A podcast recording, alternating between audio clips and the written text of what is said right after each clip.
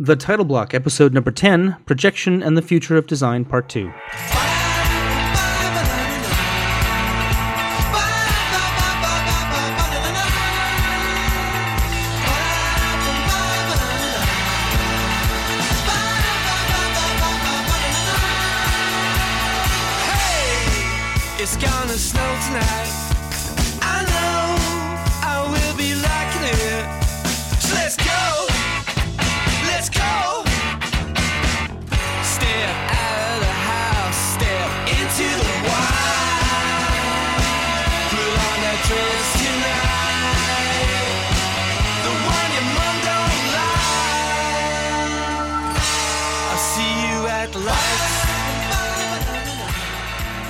Welcome back to The Title Block, a podcast about Canadian theatre designers, their history, and their craft.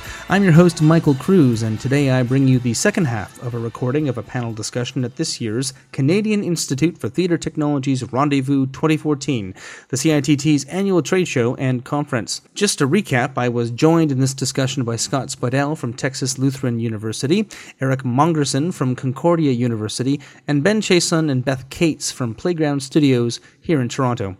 Complete bios can be found in the show notes at thetitleblock.com forward slash episodes.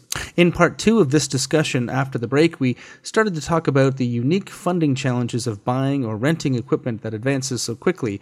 We move on to talk about the language of video in a production, and we end with a discussion about copyright and planning theater design for the future. We begin with a comment from Sheila Sky from the Associated Designers of Canada.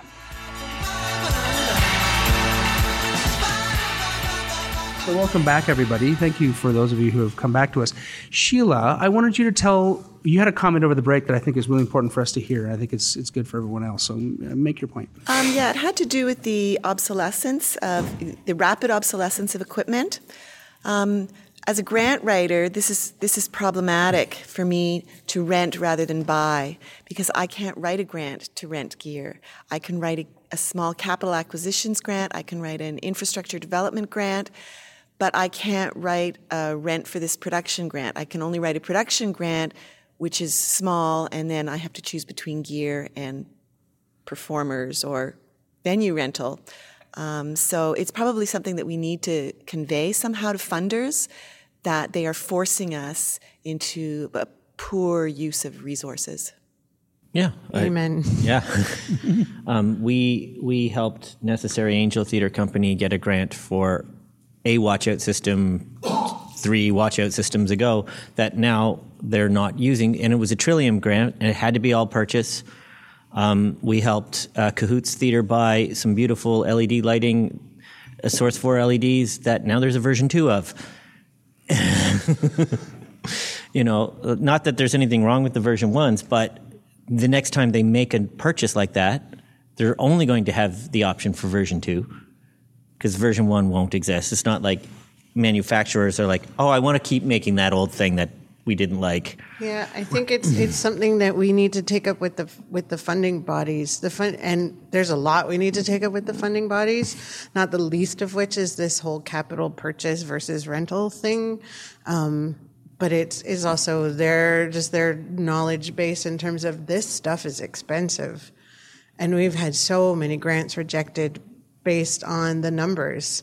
Their, and their comments back where these numbers are so big. And our comment back is that's what this stuff costs. So if you want us to buy a projector, it's going to be $20,000.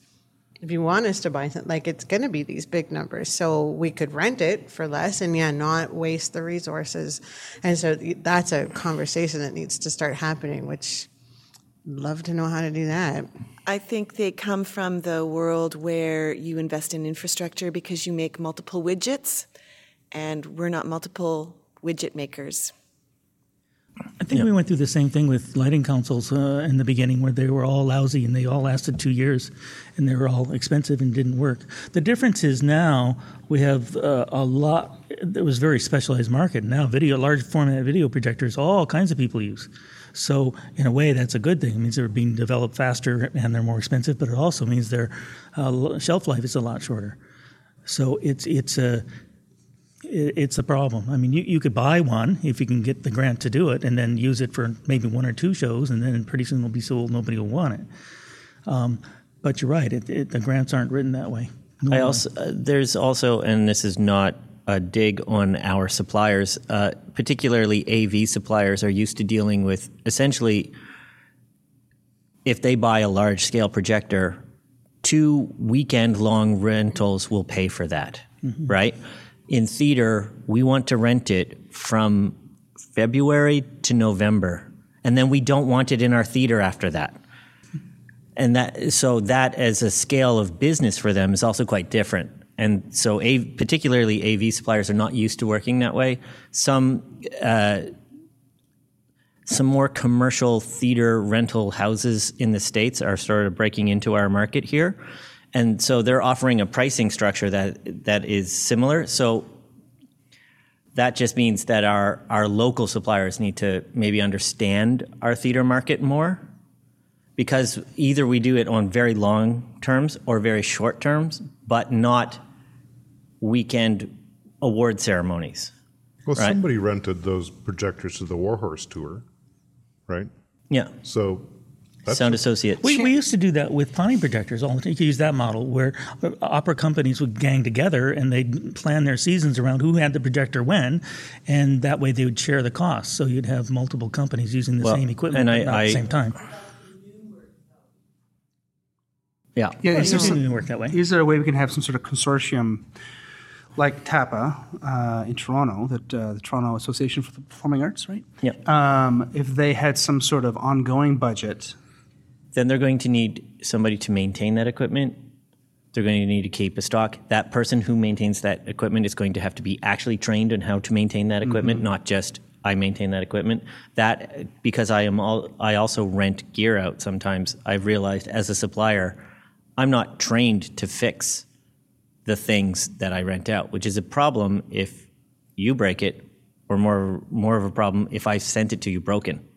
What what if you had yes? What if you had um, this is a crazy idea, uh, some sort of central clearinghouse that could say, you know, by November first. Now let's say when are the seasons chosen in the spring, right? Let's say by May first, there was an application process, and uh, you had to apply for um, to TAP or to the consortium, uh, and there were you know, you could book a projector for three weeks, and then that consortium could say, "We're going to rent this projector for the next eight months," and these five companies or these eight companies have agreed to pay a portion of that rental, which is amortized over that eight months, so it's cheaper.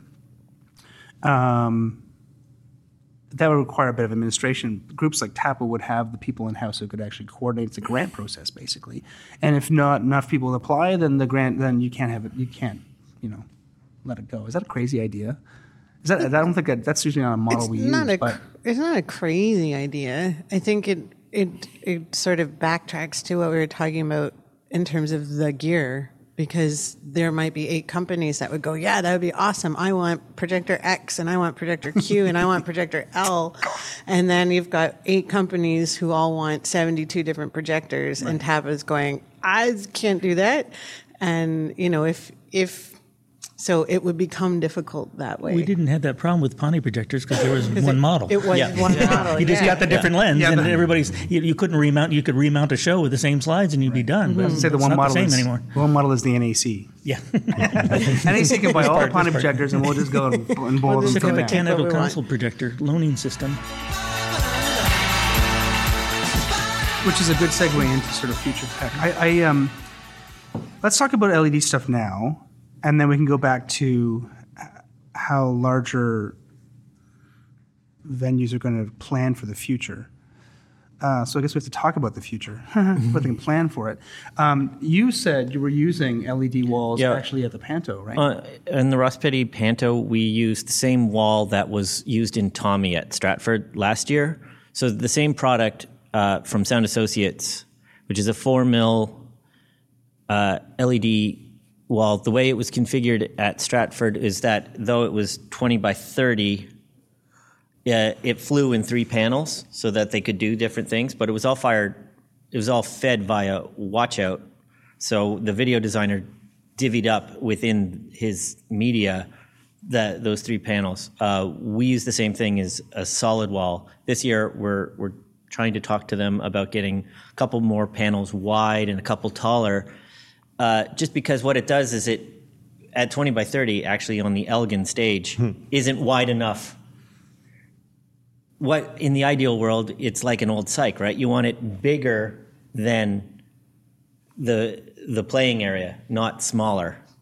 And in this case, it's smaller than the playing area. But given that the only stage access door to load all the scenery in from the scene shop is upstage right, we we can only go so wide anyway.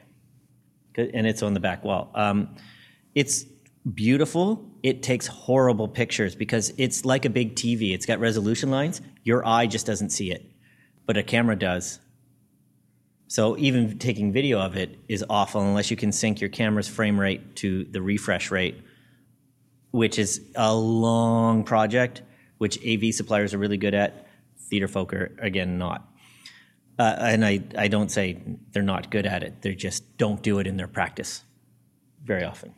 Is there going to be a time where, or do we have the technology to replace the walls with video elements in a way that is that's flexible enough that you don't have to have rectangles or square? You can have round or Well, I, I am doing rectangles coming up. I've got a show for uh, uh, Experiment from the Air Pump, which jumps two centuries in time period. And I'm building flats, basically uh, rear projection walls, because that's the intent of for my design that they're going to be walls.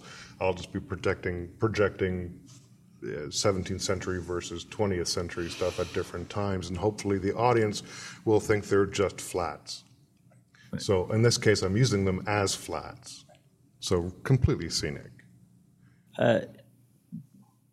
Projecting on different shapes is is I mean I posted on Facebook just the other day that 3D mapping is now. It's not mm-hmm. gone. It, and that is projection. You can't really take you could to do it with LED product, you basically have to manufacture a whole LED set piece. Whereas with a projection mapping, you can just create the shapes digitally and then place your content within those shapes.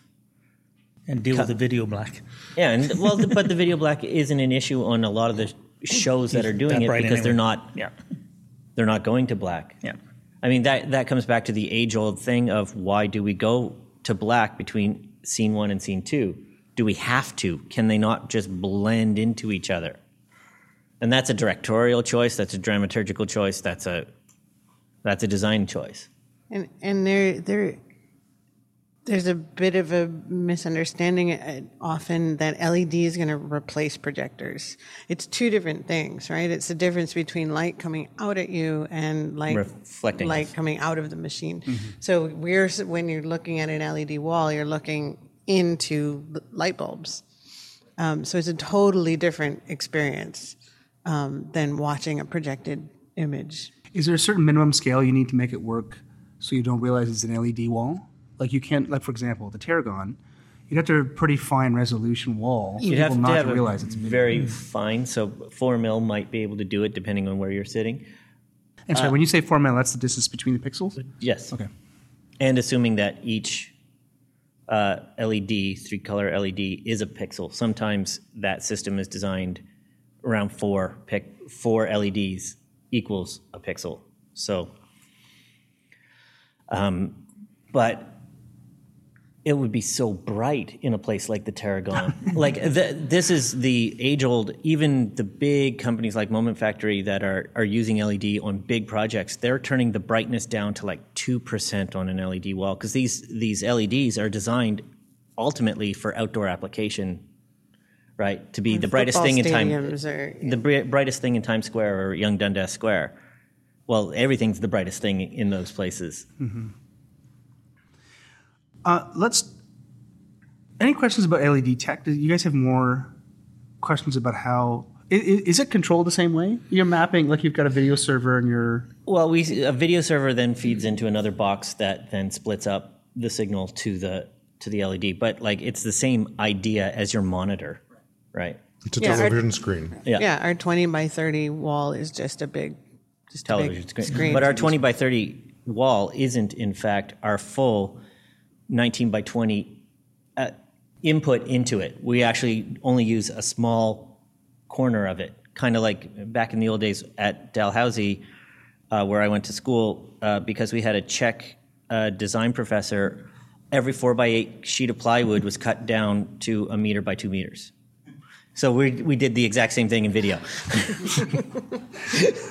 It's okay. No, we're not going to freak out. Everyone calm down. It's going to be just fine. We had a lot of hockey sticks. That is awesome. Um, Sad but true. I know. I know. Maybe they should have been one meter by two meters to begin with. Guys. yeah. Yes. So, just maybe in your example, the video wall that you're talking about, the four mil video wall that's that big, that must require a huge power feed too. Uh, the it again. We're we're playing at the Elgin Theater, which is a huge A plus house that we had our own distro for the whole nine. So its power draw, I honestly I didn't know because that's one of those segments of our industry. I sort of let the techs just do what they got to do. I, I would think that's 150 or two amp, uh, 200 amp three phase. So Probably, yeah, many buildings are never going to have that coming in. I mean, yes, they'll obviously, but yeah. But uh, I mean, really good projectors need it, like need huge power too, right? But it, at a Tarragon, I don't think you need a 20k projector, although you would like to have one. That begs the question too. all would. If if the cost of these things is going to be, if it costs so much money to do it right, um, is it worthwhile for smaller I- I- companies to do it at all? Sorry. It doesn't cost that much money to do it right. Well, do I?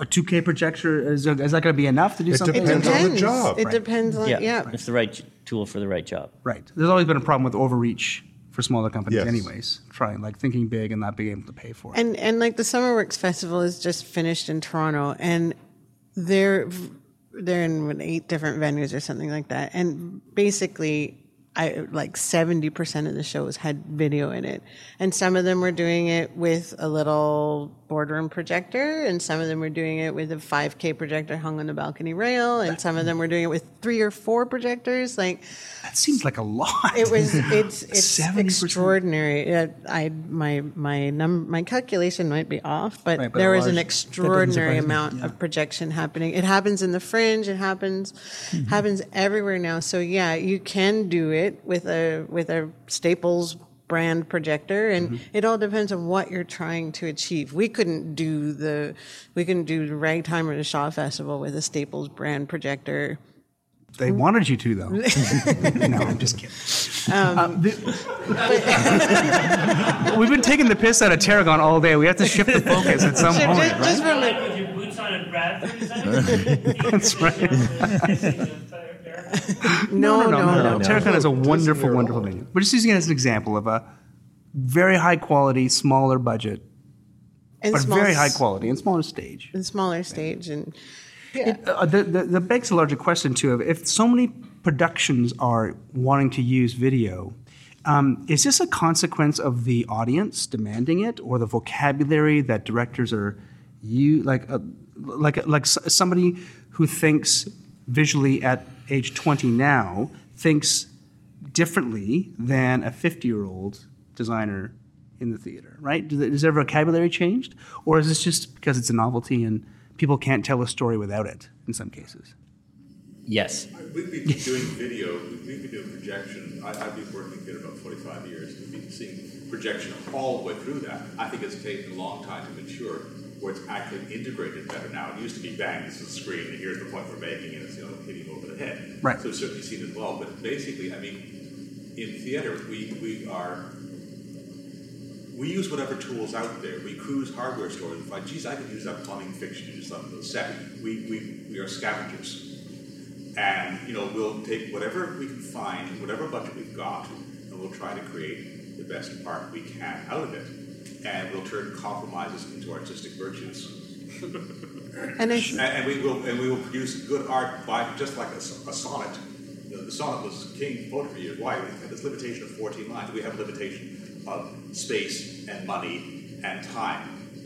but we still try to create art out of it. And this is something else that you know that, that's been around. The projection's been around together for over hundred years. Mm-hmm. We've gradually evolved it. So I don't think it's anything new. We, we've gotten better at integrating it effectively. It also comes. It's not new. Yeah, but it, it comes back to to story. So these summer work shows, those are the stories they're telling, right?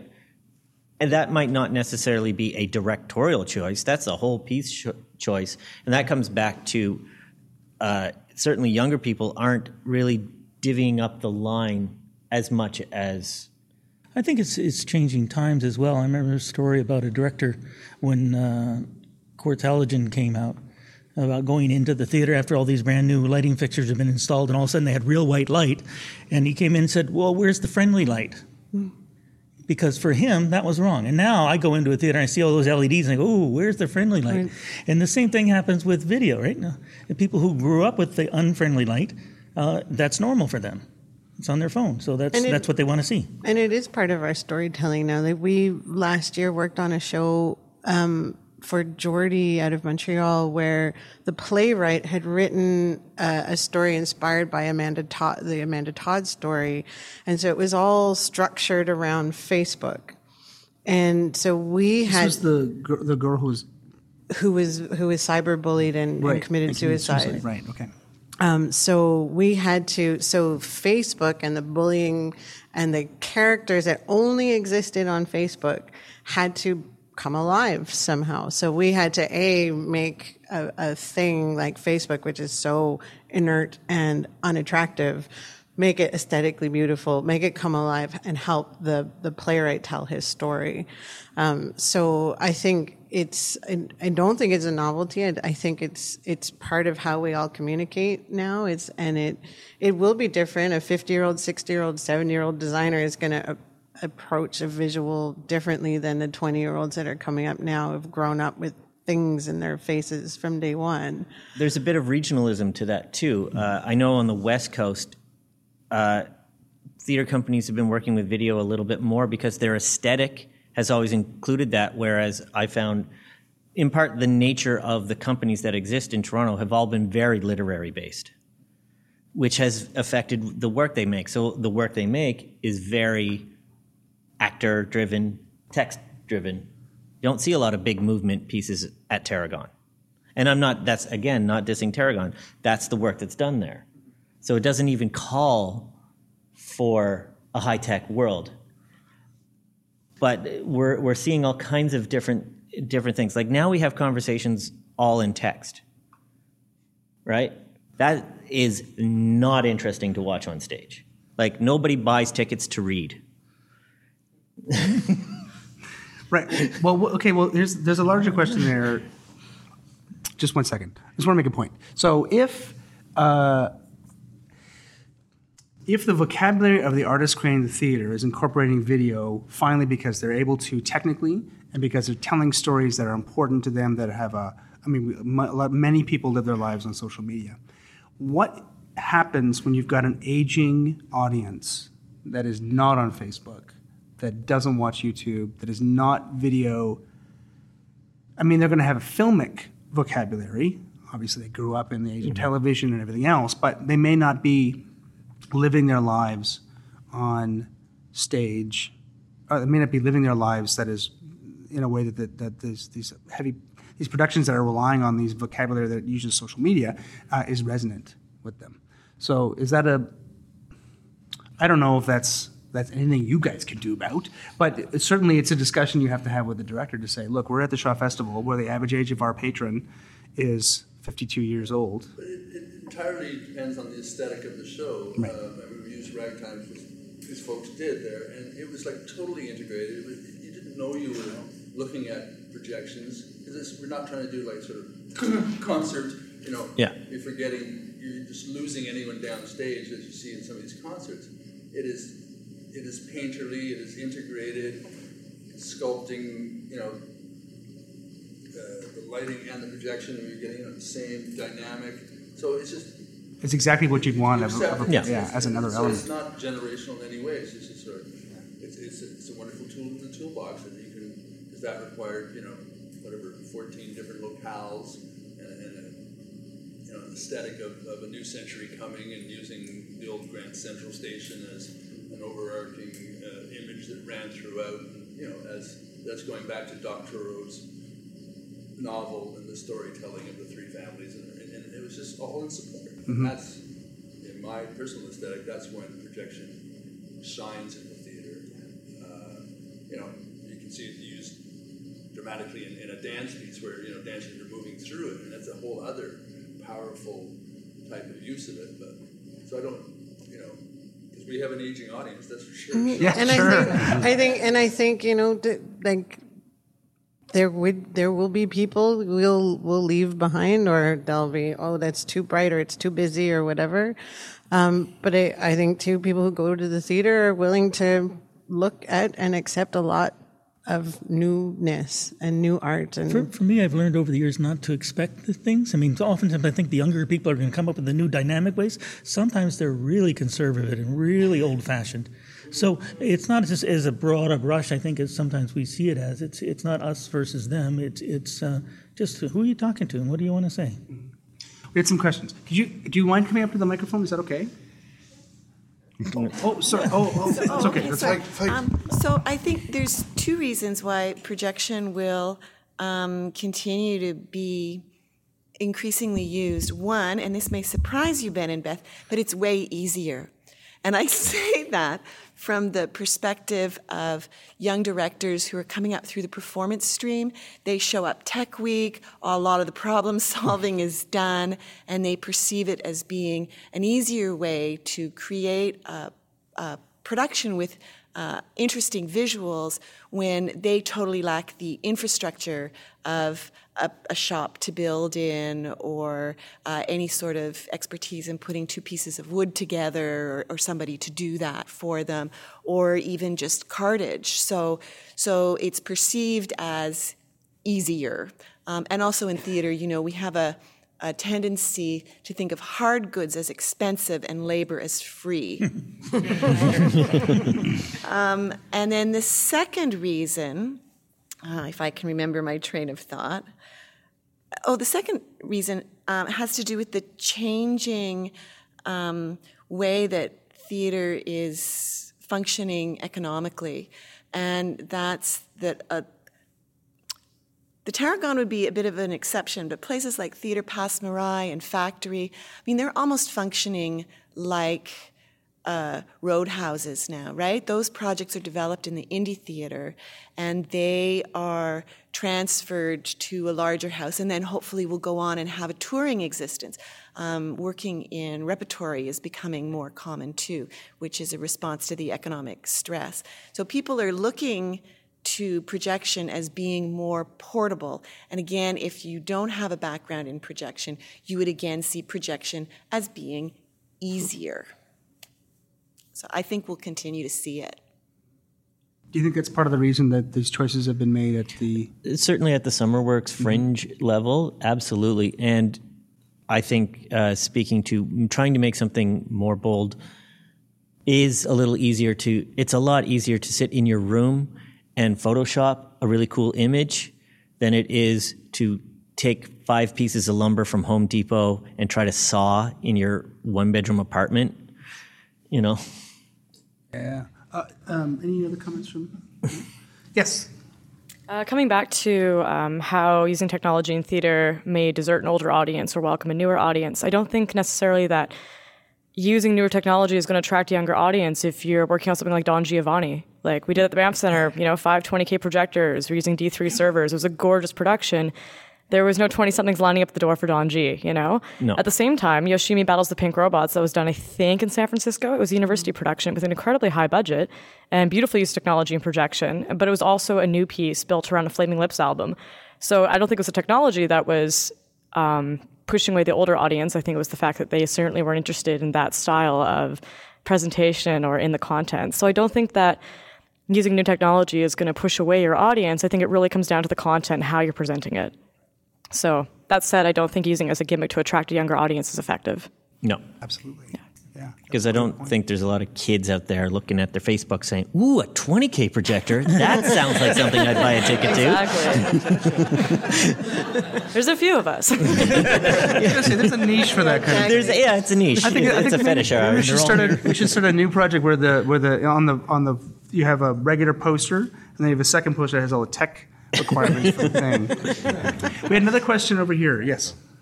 I'm at the Art Center across the the canal, and last year we did uh, a French theater festival, plays from outside Quebec mostly. One of the playwrights was 26. The play was 16 people around a table on Facebook and instant messaging. And so it was shared on a screen, a 16 head. but the point was that there was no way to tell the story without us sharing it by reading it or by watching FaceTime between Mhm. them. The whole thing was done that way. I was astounded. They did one rehearsal and they had four new cast members. However, the way they rehearsed it was in their own cities.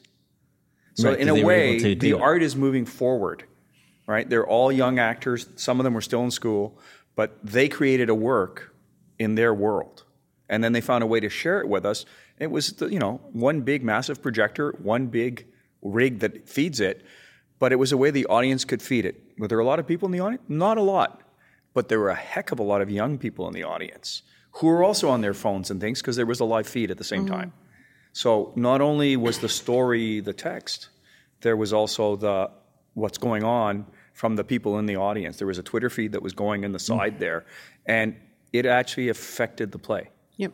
They were reading it, and they actually, when they could, they stuck it into their réplique, um, their their text. It was the neatest thing, you know. But that's a world away from the integration of you know. Uh, uh, the show uh, you did last year, the other ones that you've done, where it's this painterly beautiful thing, but it's still the same thing. It's just part of the story. hmm Right. Yeah, and I, I actually just worked on a, a similar kind of project that was three seniors, Okay. three senior women who were, as part of, they, it was a community arts project, and as part of the project, the director, creator put them all on Twitter and made them tweet for six months.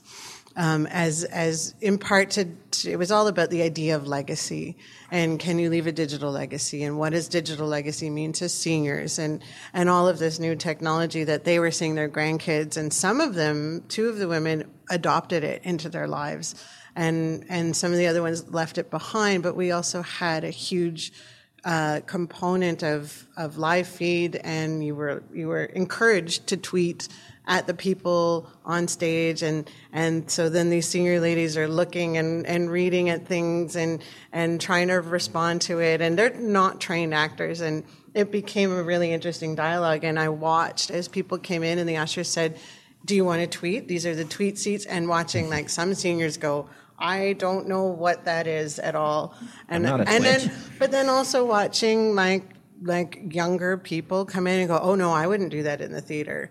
And so there there is an interesting interplay, and these are our stories, and this is what we're going to come up against. Can we make reading Facebook messaging interesting on stage? How how do we do that? And that's where the dialogue. That's part of why Ben and I have done these these uh, digital dramaturgy workshops for playwrights is because how do we we know what we can do with all our fancy toys do they and how do we how can we all work together to start telling these stories more effectively and profoundly and beautifully and And that also makes me think uh, that we sometimes need to think about what the nature of theater is, because this is theater. You're watching us, we're talking, and we. The fact that we're dialoguing just means it's an interactive piece. Well, we never call it that. It's a panel discussion, right? You're such a radical Ben. You're such a- this comes down to a great. que- Any other questions before we move on? Okay, I, I, and this I think this is a good segue into the next thing I want to talk about, which is about rights. So if you're creating your own content, not a problem. Uh, if you're using content from 600 years ago, no problem. Like, like, like from the Renaissance, for example. Yeah, that 600 year old video is always. well, well, or you're. Where'd you download you're that down- from? Yeah, you're downloading the image from the Tate gallery, and then you're. Oh, wait a second. Um, but but well, look, who?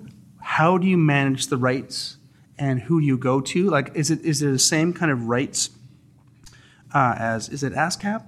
What's the Canadian The- version? SOCAN. SOCAN. SOCAN. Thank you. Uh, so, so does SOCAN manage video No. rights? No, No. they don't. They- and- we don't believe but- SOCAN should yeah, ever it's manage funny that- video rights. That's a good very, point. very The production managers are all saying, Shh. there are also things that have happened in the last year where Getty Images has released a whole bunch of, like their entire library. Um, the British Museum has released everything they've ever scanned. Um, and there's rumors of the New York Times about to do the same. So, and there's the, the so and a big resource for ragtime was the the American Library of Congress has an enormous high resolution uh, library of images from the entire history of the United States.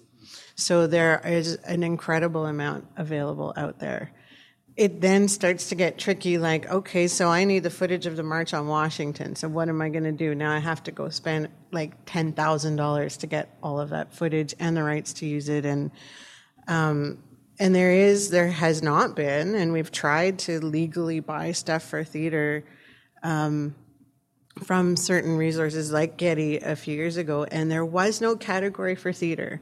Because was- we we because we sell tickets, but we have a limited run. So it's it's not like a cinema sell wa- watching this in, and it's integrated into another performance, right? So you're not buying tickets to that piece of footage. You're buying tickets to the show that the f- piece of footage is in. There isn't a category that is quite legal yet about that. There's rights management is a humongous issue all over the world. It's not going to get sorted anytime soon. Uh, people in the ADC contract, I know that we've put that role on the producer.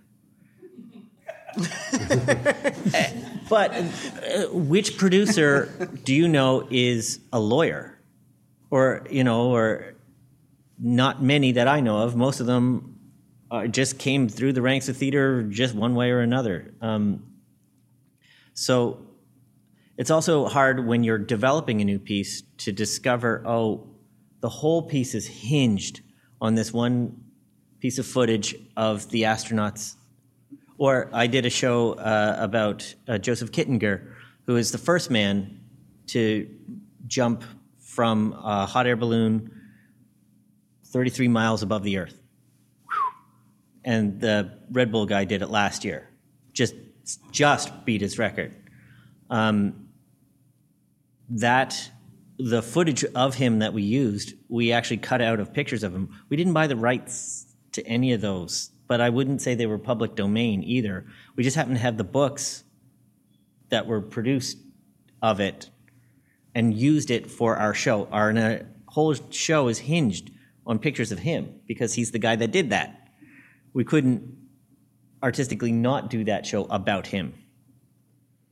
I've had two widely varying experiences with that. Sometimes theater companies are incredibly helpful and you do nothing, it's all magic, it just happens, and all the rights come for whatever you want. And other times it's like nothing, and you're really nervous about the whole thing. And you're right, a lot of times it has to do with the show and how much of it is really integrated into that one piece that they don't have rights to yet. Um, it, it oftentimes, I think the ones that really work well is when the playwright's in on it in the beginning and they've written it that way and they've thought it through and it's part of the whole process. And then the video is more seamless and the and the buying of rights is part of doing the show. It's not something that's added on at the last minute. The video guy comes in oh we have to get rights for that like the sound. It's different. Uh, is there not a fair use? Uh, I know in the blogging world, if you are commenting on something, it's got public. Uh, if it's in the public public's interest, you can use um, not entire pieces, but there's I think there's some leeway. Do people purchase your blog, or do see they don't? buy Nobody tickets? purchases my blog. there's I'm not yet. for sale. Take that. No, but uh, but yeah, no, that's a good point. Like we we charge money. Like the reason why rights is an issue at all is because we do charge money But for not- people to sometimes come. to see other it. times it's just principle and they won't do it Yeah. money or not That being said, we have been involved in a show that ran for 15 years that was entirely based on a television show, but uh, the the rights to that were negotiated as a as a verbal agreement. Once lawyers got involved, certain productions weren't done. Yeah. That so was- it's that was MacHomer, That was right? MacHomer. Yeah. yeah. So yeah, no, it's I, it's and it's all changing too because of the nature of the internet and the nature of image and image acquisition. And we try like we use stock footage houses a lot. We shoot a lot of our own stuff for that very reason. Like I, there's never a time when I'm in a major city when I don't make sure I leave with photos of the Parliament building or things that I know they're mine. Yeah. And so I can use them whenever and however I, I need to. That's like sound designers taking Yeah. the, the, the Go Train or the I'm in the park in Stanley Park. I mean that Yeah. clip, the same kind of thing, right? Yeah. Um, what do i i uh, is there something that the theater companies could do to, in the interim to cover their behind, or is it just well the show's only running for six performances, so hopefully no one will notice, Well, which is probably a the lot of times it's that it's it's managing the risk with with the uh, benefit of, of having that image. But you always run the risk of your show being a hit if the fringe that ends up on Broadway. Oh, I hate Totally. that. It's a terrible risk to run. it's But definitely at that point, like at sure. that point, there are people involved, right? Yeah. That that come in and take care of those things, and they might take care of it in such a way that you don't get to do it. yeah. But when you're using live Twitter or live Facebook feeds, like at the NAC, what- Alex, was there a? Uh, did they deal with that? Did they have when they were having Facebook projected? Did they actually have the Facebook logo? They were on Facebook. They were on- during the show. Oh, my so God. there was no recorded media anywhere in that show. It Right. was all live to get around it. To get around the user Not agreement. necessarily to get around it for legal reasons, but because because I don't think they knew that they were going to be possibly infringing somebody's copyright, but because that's the way the piece was created. Right. So other people could, uh, taking a feed in could affect could the, watch this the at home. outcome of the show that Right. time. So it had to be in real time. You could also, if you were following one of the actors, and it was there was a little bit of subterfuge of there were private accounts that were hidden and whatnot, but you could, if you were happen to be following somebody, not be in the theater and be seeing a part of the performance. If you're on if you're on uh, Facebook or reading the Twitter, certainly the Twitter feed, everybody could read. Um, a big house like us, we have been very careful because the bigger you are, the bigger the target you are. So when we do something that is so specific that we know, so we did a show about Norval Morrisseau and there were projected images. We talked to the, joining it up, sorry. No, no, it's okay. We talked to, we had to talk not to Morrisseau's estate. We had to talk to the people who actually owned the piece of art Oh, to wow. get permission. Because you got to remember, his estate gave us copyright for his art, but the people who owned the actual painting, we had to get their permission as well. We never got it for the pieces that were used in the set because they were derivative of the actual art that he had created. Just the images that we projected as part of the show. In, in other in other shows where we have used stuff, we have hit like a wall of lawyers that try to give you, and people have said, "Oh, I want to give it to you, no problem. I have no problem. Just call this person." They go, "Oh, we can't do that. Just call this person." "Oh, no, we can't do that. Just call this person," and go around like some big name artists go around the wall of people mm-hmm. around them as they try to not be responsible for doing something that they don't really know how to do. So in the end, sometimes we've done it with no real permission. It's just been implicit because nobody has given us an explicit permission because they didn't know how, because they didn't know how to charge us. Because you know they would come and say, "Well, that's fifty thousand dollars." Like, well, you're crazy. I'm only using one image of your artist, or I'm playing 35 seconds of a song that's stupendously well identified. It would be the same with video, but you know, 35 seconds of a song by Anne Murray. You know, and in the end, they just said, "You're not having this conversation with us. Knock yourself out." Miss Murray's happy to have the, the song be part of the show. Hmm. Right? Did we get that in writing anywhere? There's an email, but that's about it, right? So it's a very difficult world, and we've gone to copyright lawyers like lots of other people, and they kind of go, "Don't know, Yep. Can't tell you, depends." Until you get sued, we don't know what the law. Well, it's until you get sued or until somebody makes a complaint to somebody else, and then it goes to the copyright board, and maybe they'll finally make a decision. I mean, our world is small. If you think about the educational world and what's going on in fair use, there's where the decisions will get made. And unfortunately, art is not part of it. I always thought of fair use as, you know, you can do art. An artist can take a video from some other artist and include it in theirs, and that's fair use, mm-hmm. right? So that's a dodge that one of the lawyers told us. Well, that might apply. If you were creating content an and you stole somebody else's art to be part of your art, not stole, but used somebody else's art as part of your art as part of a show, fair use. Or even if you took their work and put it in your show, that might be fair use, it might not be. Because the play is a work of art. Right? But that's a mindset thing because very, very few people think, well, the play is a work of art. They just think, well, it's a play, it's a commercial product. No, it's art that's sold. Right? And then where's the line between commercial theater and in in commercial theater, I know having worked as a programmer on a com- on a very commercial project that the goal was to develop it in Toronto, present it in Toronto, and then Broadway it.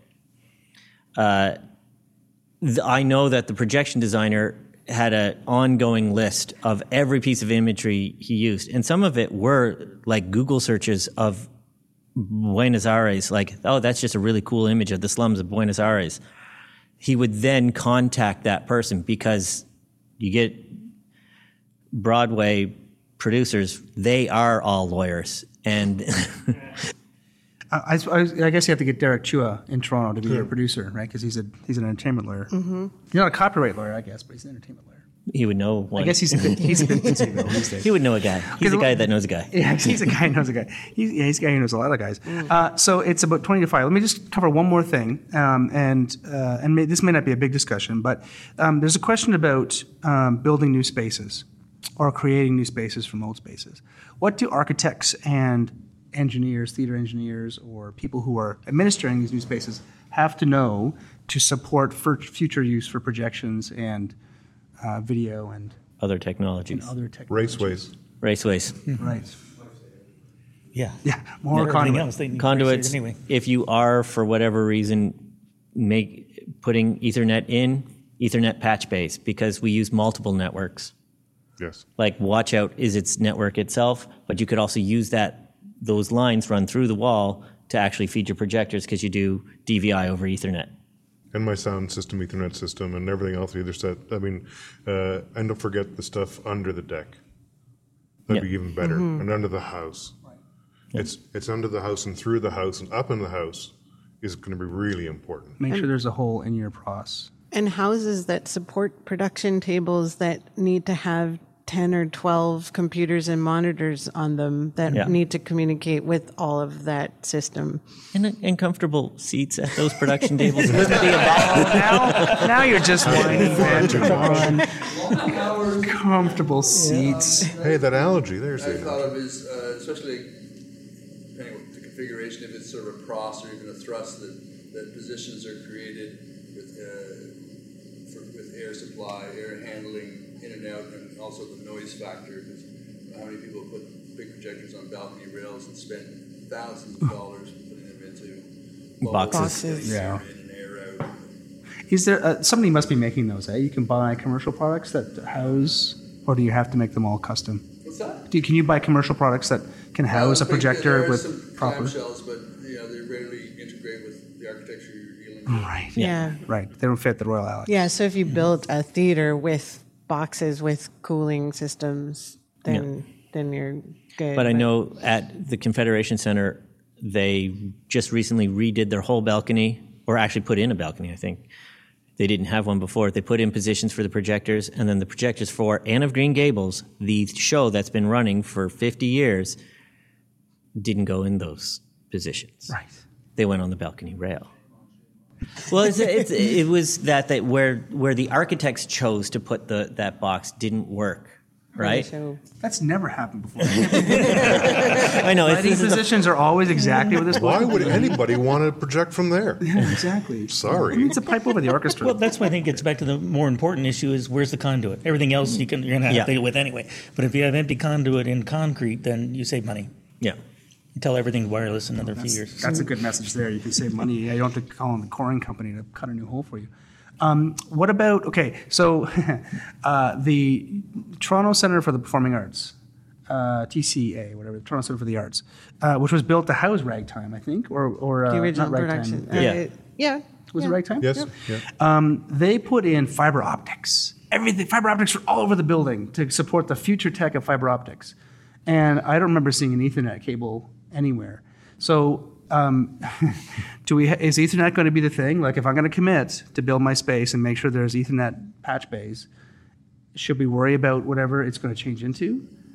Uh, That's why you have a lot of empty conduit. Yes. Right. and Yeah. like, don't get the three quarter inch stuff. That's surely someone's going to want to run four aught through your Yeah. three quarter. Right. uh, like DVI over fiber optic is a very big thing amongst AV houses and anybody that has racks of servers rather than putting your server near your display device. With Watchout, we have the option to do either or, but if we wanted to have a tracking backup, we need it all to go into some sort of matrix switcher that we can switch back. So that's why we would use long, long, long, long cable runs. Fiber optic cable is great because it can go up to 500 meters, not feet. Um, but it's incredibly expensive right now. But it comes on a spool, and it's a very thin cable that can route all over the place in your theater that didn't put in conduits where you need them. So when you're going from backstage left out to front of house, out through the audio snake back to the production table, because that's where I'm set up to set up to do the show you need like that's that's the that infrastructure that you don't that oftentimes I don't think theater consultants consider is the teching of the show doesn't necessarily mean the sound position is where it will always be or the uh, or the lighting board will move because the designer wants to actually physically talk to the to the op rather than just in the booth that can't actually see the stage because the catwalk is in the way. So do you need to incorporate in the larger theaters if you're going to be using servers? You probably have to have a server room that's cooled and. Would that be a good instead of That's a good It'd be a idea. great instead of idea. pushing the Yeah. timps off the end of the orchestra pit and building a little Yeah. There's fan noise, you know, that stuff. yeah Yep. yeah That Uh, we, and there was a discussion we were having over the break as well. Uh, just to wrap up, um, that in training people for projections, you probably should be training people for IT. Support. A li- well, you, right? you you certainly need to know a bit about IT, uh, how how things work. You don't need to be an IT professional, like we were talking about at the lunch break about limiting bandwidth of the internet connection. I, I don't want to know anything about that, but I want to know how to make my Watchout network work, and that when the sound designer wants to hand me a new remix of the voiceover that's connected to the video voiceover, he can connect into my network. Yeah, so it is helpful to know some IT to But- so that you when you're sitting there and your your your production computer isn't talking to any of your display computers, you can kind of go, all right, so that's over here. And if I okay, so it's not things aren't addressed properly or whatever. It's just the subnet mask. It's all it ever is. Exactly. Yeah. Bloody subnet. Two five six dot. Right. Um, Two five five. no, but th- that's Oh, actually God, a, see, a really interesting thing wrong. because ArtNet is it's uh, the the basic ArtNet protocol starts with an IP address of like twelve dot something something something. Every other device in the world starts 192.168 decimal zero decimal blank. So if you want watchout to speak to ArtNet devices, you actually have to put all your watchout computers in the ArtNet bandwidth. Oh my! I don't want to think Yeah. about that right Yeah, now. line boards are, most line boards are 10. Yeah. Right. Yeah. Okay, so while we're training people to uh, how to focus a light and how to uh, edit on uh, Pro Tools, we also have to teach them how to build flat and a revolve and to be an IT support.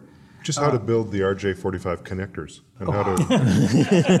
That's another thing we have to do. Do we have enough time in a four-year university degree or a three-year college diploma or two-year college We diploma? do Right. not. No. So do you have to have a special stream for this now, or I think we probably should. I think we probably need the two years. I don't think, I think all the two years can teach, honestly, is general theater technician. I don't think they really can specialize at all. Mm-hmm. I'm sorry. No, no, agree. Yeah. We, we, we train Box entry level pushers. people to keep on learning. Yeah. You don't teach them one lighting board, you teach them three, so they get used to learning lighting board. You don't teach them one CAD program, they teach them two, so they get used to learning CAD programs. You know, they, no, we train basic people who can work with other theater people and keep on learning. And the four year programs, even those are now getting too tight. You're going to have to be really, really specific.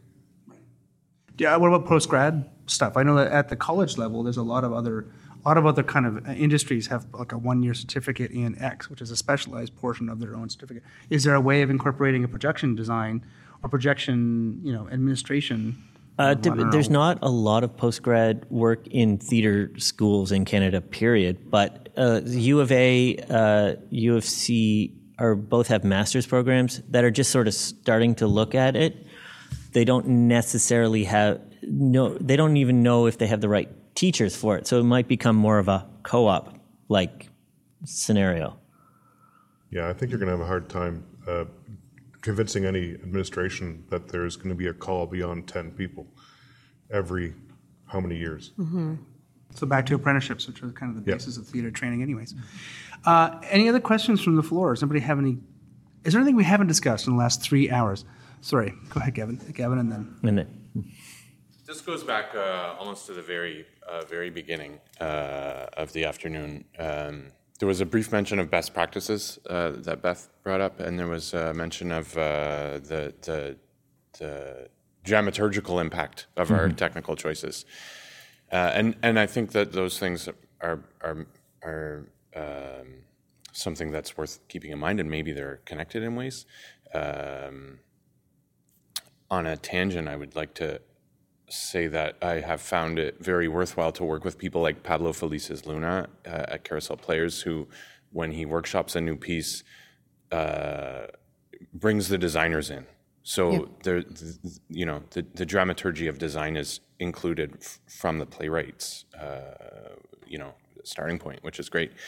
Um, but that still leaves us without best practices. We don't have a system uh, of of you know like a, a, a lighting plot and light right paperwork Mhm. Right. to generate. Uh, you, you, so I wondered if you guys could speak at all to sort of what the wh- what is the basic expectation. I don't think I've ever encountered it. You know, there's no consistency. So if you could speak to that, maybe. Yeah, that's a, that's a pretty tricky. That's a big that's a big question mark um, because there are there are or have been scenarios where doing a full storyboard and and notating content and all of that stuff has been really important and has been appropriate for that show where it's very specific content based or there's a licensor to deal with or something like that um, and that's been helpful in terms of the design and has not been helpful in terms of other sort of more fluid creative practices. Um, I, it's, I think it is unlike a lighting plot where we know we need the lighting plot to hang the lights.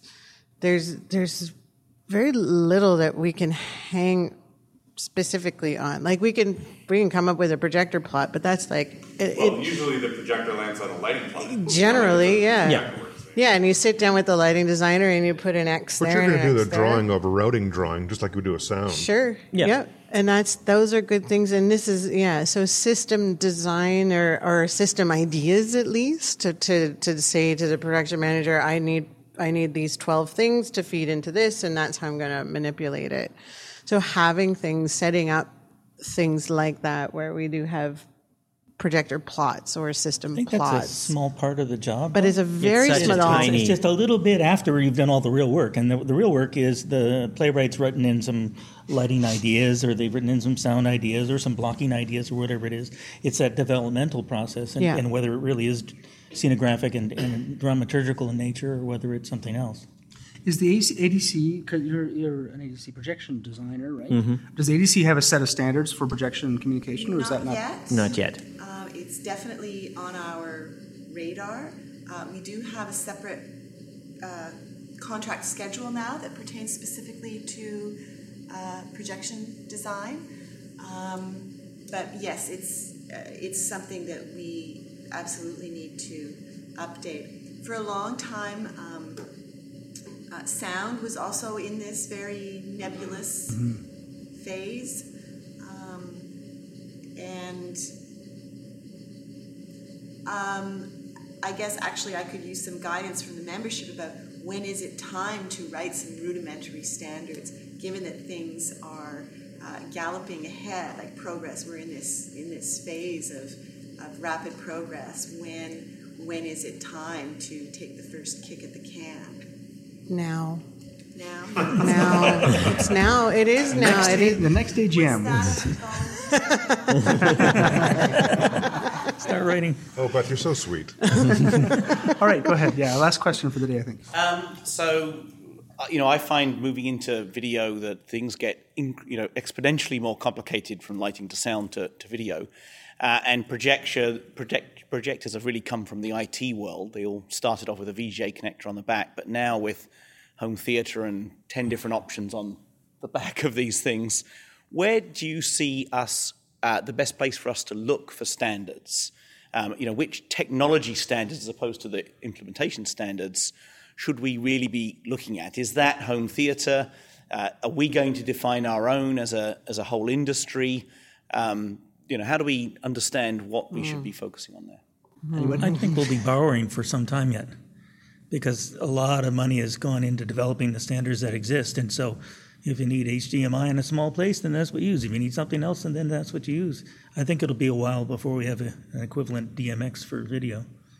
Yeah, fair enough. But I would I would say something like the PowerCon connector from Neutrik Yeah. has now become uh, pretty much a yeah. standard in anything in the live industry, right? Versus a Europlug. But lots of devices still use Europlugs.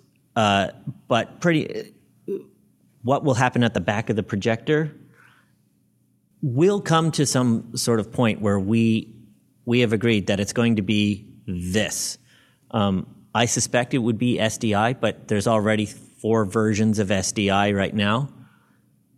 Uh, but that that is only to deal with resolu- varying resolution scales, which have gone from HD, which we thought was the ultimate HD, to 2K, which we thought was the ultimate HD, which an hour and a half later was 4K, which only means that there's 16K coming, right? And 256K and Good lord.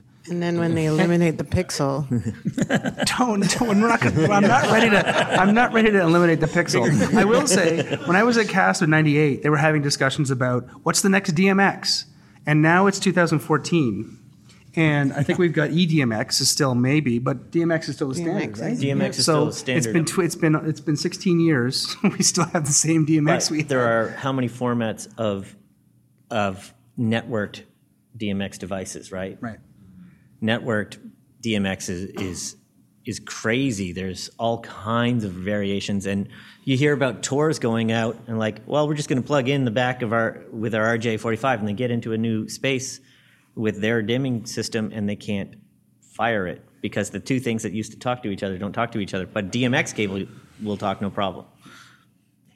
Well, that's why I think it's going to be a while before we see anything like that because there are other industries far more uh, equipped and, and uh, ready to do that. To make they have to make the same equipment hook together, right? So Yeah. I think they're going to do it, and then we're going to whichever one, whether it's VHS or Beta, or Or whatever, Beta, we're going to yeah. pick whichever one wins afterwards. We're not That's going to try and make our third one because if we can't do it with the DMX, we're certainly not going to be able to do it where other people are competing for the same issue. Well, thank you very much, everyone. Thank you, Scott. Thank you, Eric. Thank you, Ben. Thank you, Beth, for joining me. And thank you all for joining me here. And uh, listen to the, the podcast. will be out probably in about another month after I edit uh, Scott's bit out and my bit out. And, uh, but thank you very much. Uh, Thank you. have Thank a you. great time at the, the rest of the conference. I'll see you at last. And that wraps up part two of Projections and the Future at the CITT Rendezvous 2014. Thank you, Scott, Eric, Beth, and Ben, and those folks on the floor who participated in our discussion. Hopefully, we'll be able to continue with roundtable type talks in the future at CITT. The music for this podcast is PodSafe music from the band 1990s called See You at the Lights. You can find them at roughtraderecords.com forward slash the 1990s. Please go to iTunes and give us a review. It'll help get the word out about this podcast and share the history of theater design in Canada. And you can follow us on Twitter at the Title Block CA and on Facebook.com forward slash the Title Block Podcast. You can send comments and requests by email to thetitleblock at gmail.com. Feel free to share this with your friends, colleagues, students, and teachers, or listen to it while you torture that grant proposal into submission with the ever present thought that regardless of the Canada Council help, you will do the project anyway. I'm Michael Kruse. and I'll see you next time on The Title Block.